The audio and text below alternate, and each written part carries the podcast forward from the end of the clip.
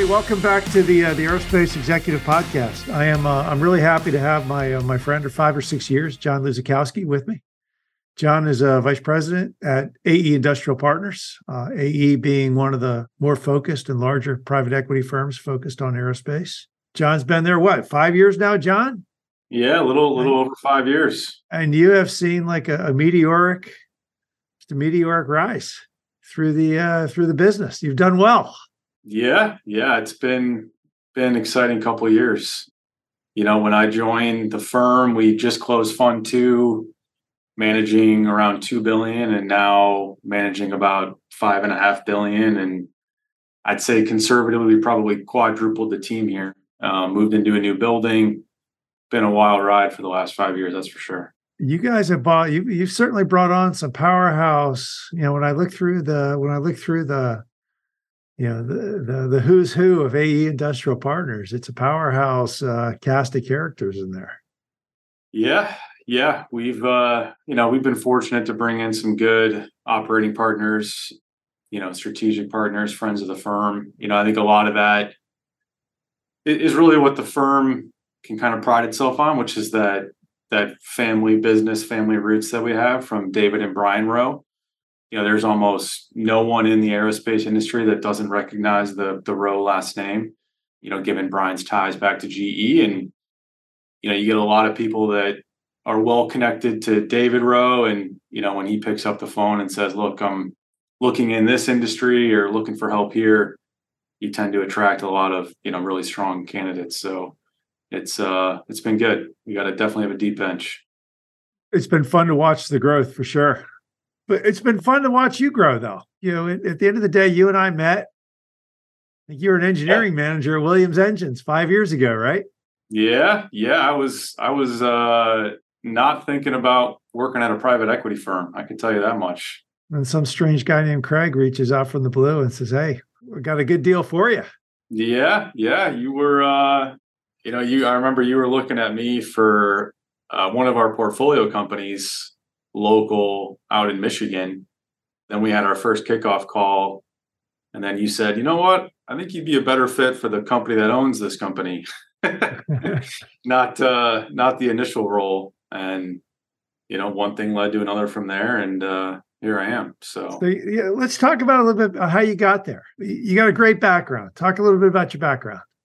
Yeah, yeah, definitely atypical for someone in my role, which which can help from time to time. But uh, yeah, I got my, you know, my mechanical engineering degree at Michigan State. You know, I grew up with basically engineers all in my family. My grandpa, you know, owned a design manufacturing engineering company um, that kind of specialized in robotics. Family business. My dad worked there. My uncle worked there. You know, I went there basically every weekend growing up kind of was in my blood, you could say. So got the engineering degree. Um, always had a lot of passion around aerospace, just like any kid growing up. You know, rockets, planes, helicopters, anything like that. So was fortunate enough to get a job at Williams International, you know, in Metro Detroit. Um, was able to stay close to my family, which was nice. And you know, started there. First two years did a rotational program so moved through, you know, different disciplines inside of Williams, did everything from, you know, finite element analysis to combustor design to R&D testing, which was good because you get a diverse feel of, you know, what that company does and you know, you kind of learn you know when you're designing parts you've through that rotation program actually worked on the manufacturing side so you have more appreciation for the tolerances you call out and you know how things are actually made. So finish up the rotation program and really enjoyed the R and D testing side of things inside of Williams. You know they do a lot of developmental work, a lot of government work, work for their customers. Um, and then in that same team is also you know basically the FAA certification team. So you're certifying all their engines before they're actually hitting production. And that was a blast. I worked there for you know, after that rotation program for another five years, kind of moved up, you know, helped certify a few different engines, helped integrate those engines into, you know, different applications with a few of our different customers. you know, some on the military side via kind of drone applications, and then also through you know international customers doing you know light military trainer jets. Uh, but what's nice about that role is you touched everything. You know, you're integrating the full engine, so you're worried about software, you're worried about you know wiring harnesses, you're worrying about the physical mounts, mm-hmm. and you're kind of that that middle point between all the customers' concerns and then all the touch points over at Williams in terms of you know who's going to do that work or who's going to figure it out. So got to touch a lot of things. It gave me a, a really good insight into kind of not only how you know the engine side of things works, but also you know the business side and keeping your customer happy. So through those five years, you know, I went and got my MBA at uh, University of Michigan. Did that at night and at the weekends, um, which was challenging because I was working a lot of hours at Williams on everything I just kind of went through, and then you know you add to that you know leaving work going to start class at 7 or 7.30 at night sitting through three hours of lecture driving an hour home you know it made for made for some long days it's a long day yeah that's a long day it's a top and that's a great program too so yeah uh, yeah great i mean fantastic school you know again a little weird because i went to michigan state for my undergrad and then michigan for my mba so you know house divided but ended up being great I finished that program in 2017. Then I worked for another year at Williams. You know, didn't exactly know where that was going to take me. I had a few opportunities pop up. Nothing really seemed to, you know, be a great fit. And then obviously, you know, you reached out and you know that uh, that turned out to be a pretty pretty good opportunity that resulted in uh, me coming here. And there you go. And and now you've been you, know, you, you kind of started as an associate couple promotions, but along the way, you've been a big leader. I mean, which which you've been a big leader in AE's push into the space programs, space components, Redwire. Would you say seven or eight other companies integrated into Redwire and, and yep. beyond? Yep. No, it's been good. You know, we when I joined the the firm closed fund two, so we had you know 1.4 billion of capital to go deploy kind of right around 2018 before that you know the firm focused a, i'd say a little more in commercial aerospace. Um, we were still diversified in a few other things but there was more concentration there. So for fund two you know part of that thesis was to diversify into other end markets one of them being space. So when i came on you know among many of the other things that i was doing i was tasked with hey, go go map out the space industry, get some info on it, prepare a presentation for the firm, give us your view on you know where you think it would make sense for us to invest, and you know let's sit down and have that conversation. So, you know, I took with that and kind of ran with it. Obviously, I, I love the space industry. There's a ton to dig into there. Went to a couple conferences, you know, talked to a lot of people and uh, you know prepared a, a whole powerpoint presentation reviewed that with our investment committee and kind of pitched them a thesis of hey let's let's focus on kind of the critical components of the industry. You know i didn't didn't want the firm to invest in one single constellation or you know one specific company or one specific type of technology. I just saw too much risk there. So i kind of pitched this idea of hey let's let's uh, you know provide the picks and shovels for the gold rush. You know, we'll let everyone else go hunt for gold. We'll supply all the critical stuff that you need. So that's kind of what we went and did. The first deal that we did was a company called Adcole. They develop or manufacture you know sun sensors and star trackers for navigating satellites.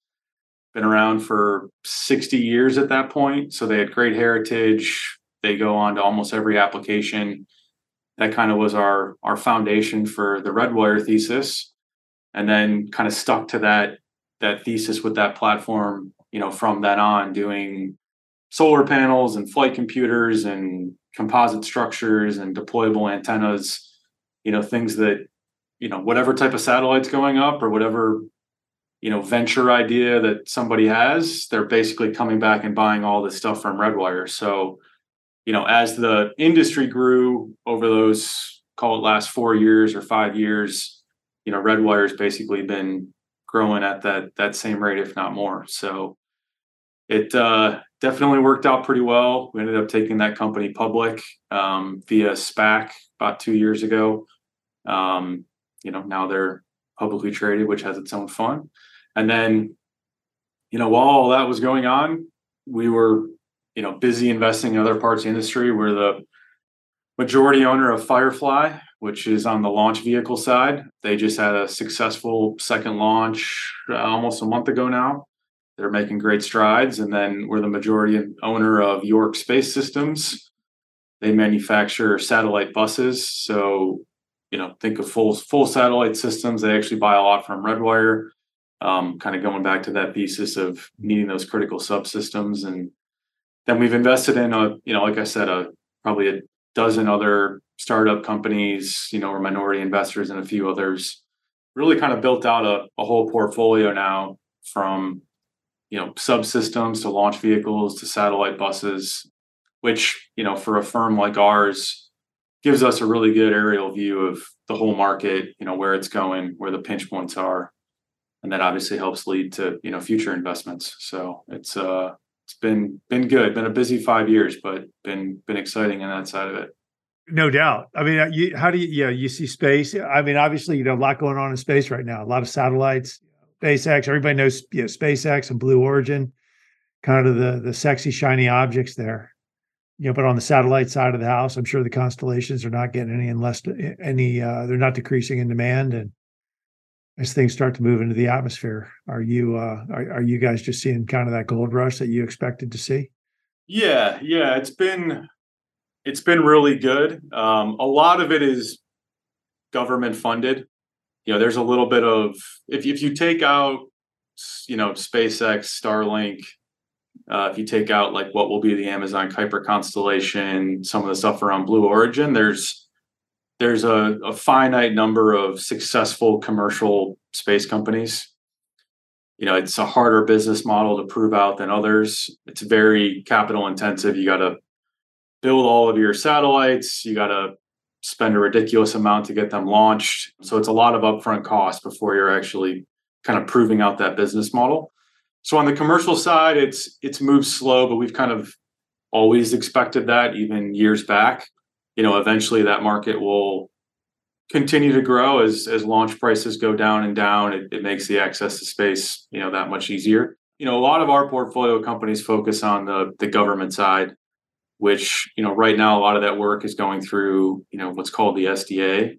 They're put up a basically a, a whole plan of tranches of satellites that they want to put up into space you know over the next decade and support it for multiple decades and that's generated a lot of work for for our companies which has been really good so you know it's nice having you know revenue coming in from the government side because it's you know relatively ironclad. Right? Mm-hmm. You've, you've got you've got good contracts, good milestone payments, and that helps on the credit side, right? So as we go to you know build the full capital structure for our deals, it's a lot easier to you know go try to get debt or go get incremental debt when you can point to you know large government backed constellations or programs compared to you know work that's being done on the commercial side where you know hey you might get a you might be awarded a contract, but it's pending that company finalizing their funding. You know, that's that's tough to go get tough to go get debt against that. But you know, when you've got stuff that's backed by the government and it's already up being funded and continue to be funded, you know, it makes makes those conversations a lot easier. I got to think with all the drama in the world right now, as we were sort of talking, you know, Israel, Ukraine, China, you name it. I don't think the demand for the government stuff is going down anytime soon. So you're probably in a really good spot. Yeah, yeah. I mean, you know, they they say you know space is kind of a uh, you know the last frontier. If you think about you know land, sea, and air, um, space is kind of that last one.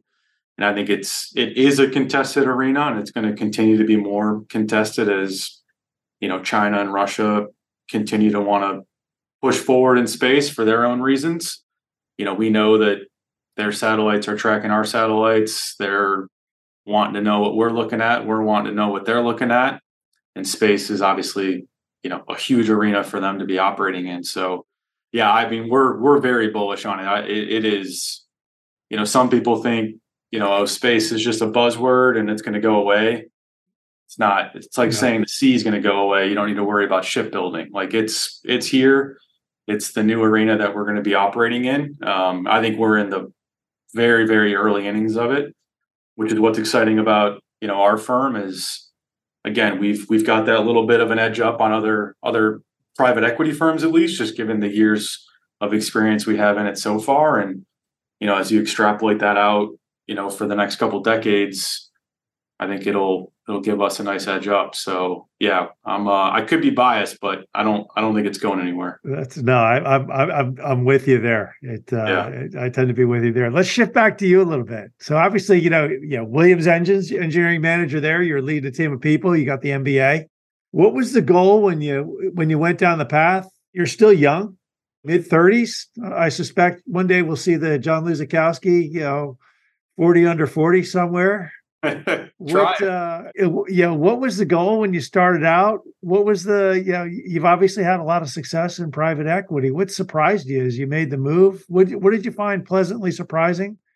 What were the challenges you were kind of scratching your head on going holy crap yeah let's see. I mean what the originally what i made the move for you know i loved loved engineering.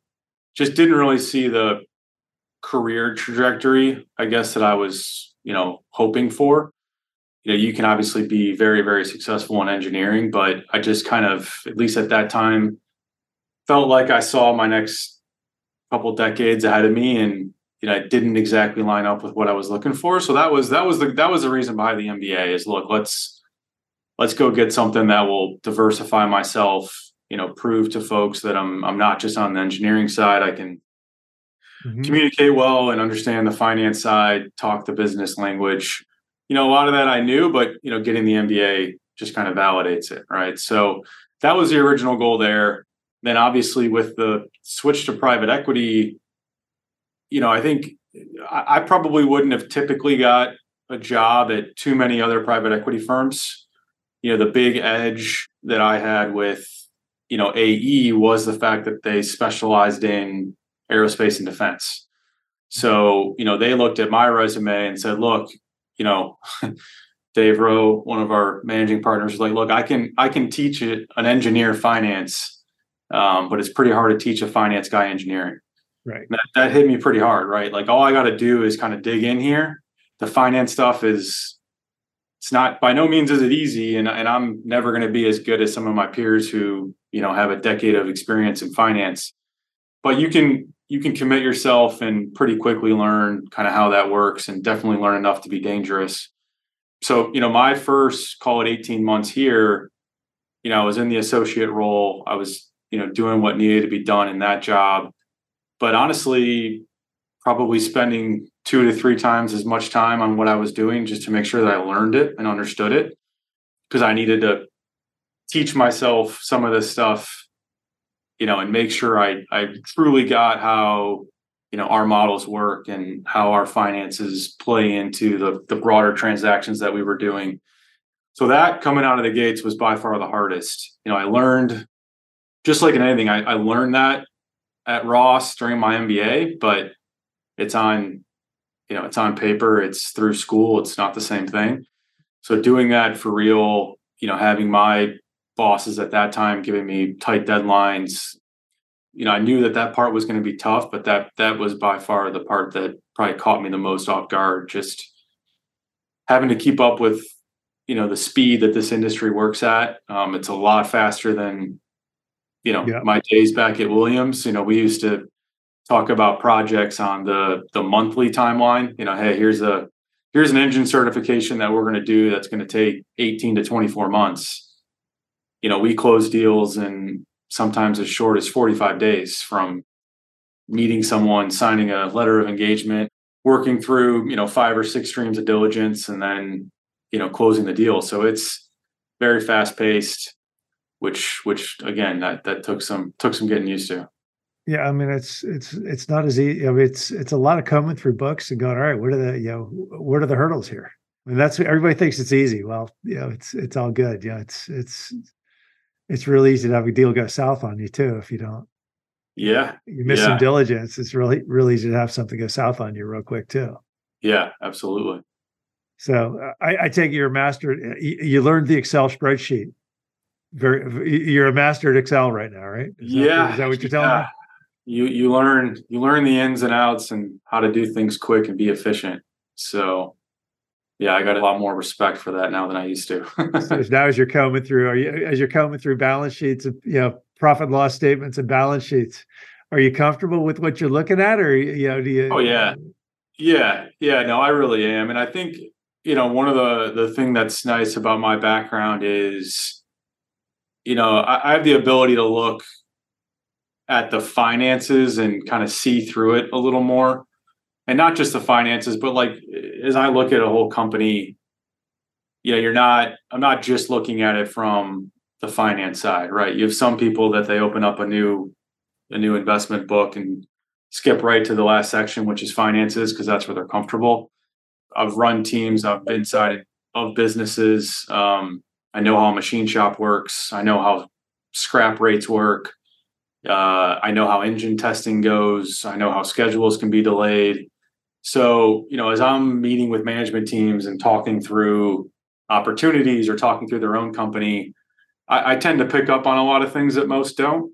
You know, if someone's showing a, you know, miraculous recovery from, you know, their scrap costs or something over the next three months, and they're, you know, hey, we're going to go from 30% scrap on this program to 5% scrap, right? Like I, I'll just call that out right away, right? So, you know, it looks good in the numbers but you know i'll immediately kind of poke people on that get the real story and you know in some things, you, you definitely get some i've definitely had some managers or owners or sellers where you know i'll ask a couple of those questions and they'll kind of like turn their head and be like you know what would you do before ae like there's no way there's no way you would know how to ask me that question if you were in finance and uh you know that's when I'll typically kind of reveal my background. But it uh, you know it definitely is a nice a nice I'll call it competitive edge. You know, being able to look at the finances, look at the business as a whole. You know, kind of talk the talk with the right management teams. You know, gives you a, a kind of a better full picture of things. So now let me, you know, obviously you grew up in a family business, but then when you were in B school or somewhere between your undergrad and B school, you had your own little thing going too. Mm-hmm. You learned the entrepreneurial. You, you, got a little bit of entrepreneurial spirit with uh with yeah uh, the yeah the, the, little online marketing company. Yeah, yeah, I was uh I was always hungry. Um, you know, I had a couple things going. I tried to develop an iPhone app with a couple of my uh you know high school buddies, basically, and uh, that that was difficult. I mean, we were we were trying to do it inexpensively, so we were using programmers over in India so we were, you know, designing the app, trying to help them code it with a, you know, 10 or 11 hour time change, whatever it is between us and India. So I was up at, you know, 1 a.m., 2 a.m., talking to them, trying to get stuff to work. So that was that was my first thing that we tried. Didn't didn't get a ton of traction there. Yeah, then, you know, tried to build a business called Taftware, where we were selling, you know, expensive kind of custom barware. So, you know, glasses, whiskey glasses, shot glasses, coasters, wine, wine corks, things like that. It was good, but again, it was, you know, I'll probably say underfunded and it was hard for us to get a bunch of traction there when some of those things cost two, three hundred dollars. So, but you know, it was all American made and we were proud of it. And you, you know, we learned a heck of a lot because you're, even though it's small dollars, small problems, you're you're still thinking through things and you know learning what not to do and stuff like that. So it was it was good, you know, especially at that time. It allowed me to kind of cut my teeth on some stuff, and I'm sure that that you know helps with what I'm doing today, even if it's in a small amount or whatever. It's kind of all part of that that building process. I was I was going to ask you, you know, small family business, you know, kind of starting your own little entrepreneurial thing. Did that help you make, you know, did that help you make the move with private equity? Does that help you do the due diligence on the small, smaller companies that you guys are looking at versus the the folks who are inside of Honeywell or you oh, know, oh yeah OEMs? Yeah, yeah. I mean, the family business is kind of, I almost say twofold, right? So you know, I I grew up with, you know, my dad working for my grandpa, and that that family business dynamic. So knowing what that's like, seeing that from you know definitely from the inside, and then you know Williams is another large family business. Um, you know Sam Williams was the founder of that business, now run by Greg Williams, and similar dynamic, right? Obviously, much much larger, but a family business nonetheless, or a private business nonetheless. So you know, I obviously I, I moved up and up inside that company to appreciate the challenges, uh, appreciate, you know, it's not always as good as it looks, right? So as I go to look at new companies, it's just like selling a house, right? You, you take pictures in the perfect light, perfect setting, perfect time of year. You paint over the water damage, that sort of thing. You know, it, being inside a family business, you know, like Williams and knowing what it's like, you start to learn where to look for the water damage going back to my other example. Not saying that it's always there but you know you, you just have a little bit of an eye of you know you may hear something someone may mention something or you'll see something into the numbers and it just it, it you know it reminds you to double click and look at that and think about that a little bit more where you know maybe someone who's in you know from a, a larger business or public company or something like that where they're kind of only worried about their p&l or you know their their little cog in the bigger wheel um, you know it lets you kind of think about it a little bit differently. Yeah no i mean look there's a different you know this is the one thing you know i talk about quite a bit. It's there's a huge difference between you know that that big ship captain and the tugboat captain and understanding how the tides shift is is a big thing and you now you guys as a fund are dealing with a lot of smaller businesses though yeah. I mean, when you walk in, are you, you know, and and I know you know things change. Are you generally pretty happy with the management structures that you see in there? Do you leave them in place, or do you start to, you know, how do you how do you account for and adjust for, you know, small businesses that want you want to get bigger? Yeah, I mean, probably about eighty five percent of our deals, you know, we call them proprietary deals, right? So it's second generation businesses, family businesses, or a management team that bought it from a previous owner but still kind of operates it themselves. So yeah, it can be interesting sometimes because you know, unlike a, a more mature business, you know, you may come in and like you said, the management team's a bit shaky or you know, you identify one person who, you know, they're wearing five or six hats and if that guy you know gets hit by a bus or wins the lottery tomorrow right that this this whole operation could stop so we spend a lot of time digging in on that, making sure that the team that we're we're investing behind is is strong, and if not, you know, immediately identifying where those holes are and making sure that we, you know, we we bring people in. Um, obviously, we we've used you for that quite a few times, um, but yeah, that's a that's a big part of uh, of what we do is you know mapping out the team, and then as we look to grow the investment, you know, making sure that that team is the right fit for that growth because you know they may be a, a good strong team today at size X, but you know obviously a lot of a lot of our strategy is to you know organically and inorganically grow that business. So you know they may be doing 20 or 50 million of revenue today but you know our goal is to get that to 200 million of revenue or more so you know that's pretty significant growth especially over you know what can be as short as you know 3 to 5 years you know again it's looking at that team, making sure they're capable today, but also capable of, you know, growing into a business like that where, you know, roles start to expand and, you know, there's a lot, definitely a lot more that's, uh, that's asked of them. Yep. No, it's, and, and like you said, it's hold on to your hat. Stuff moves fast. Stuff moves fast in private equity. So sure does. So, yep. Yeah. Look, your last thing, and we'll kind of wrap it up. Uh, you know, appreciate you being on today. You know, you're still a young guy yeah, go back, you know, eight, ten years or you're, yeah, some people that are coming up behind you. What what advice would you give to that person who's, you know, 25, 26, 27 years old, you know, looking to grow their career? Yeah. I, I mean, look, you know, do what you love is what a lot of people say, but it's true. I mean, I, I truly love what I do here.